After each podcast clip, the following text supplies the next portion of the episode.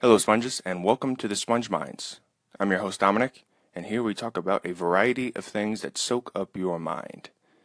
In today's segment, we analyze one of the greatest accidental scientific discoveries of all time. Before mentioning the details, it's important to understand that this discovery informed us that the universe actually had a beginning. So, what was this discovery, you might ask? It's called CMB, that's short for Cosmic Microwave Background. Robert Wilson and Arno Penzias accidentally discovered CMB through a large antenna. They picked up a faint but constant humming noise. This noise would later verify radiation remnants evenly dispersed throughout the universe.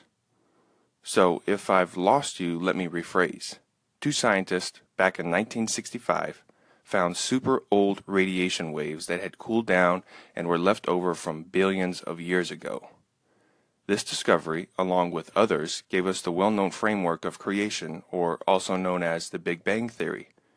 Through this cosmic microwave background noise and other scientific discoveries, we know that the universe is expanding. So, if we push the rewind button and watch the universe contract to a single point or speck, we would see that the initial cause had to have been spaceless, timeless, and immaterial. This spaceless, timeless, and immaterial force is what I would call God. Take a few minutes to soak up the evidence and personal opinion, and provide a personal analysis and tell us what you think. I'm your host, Dominic, and as always, stay soaked up with the Sponge Mind, where we explore topics of morality, death, life, religion, politics, culture, and more.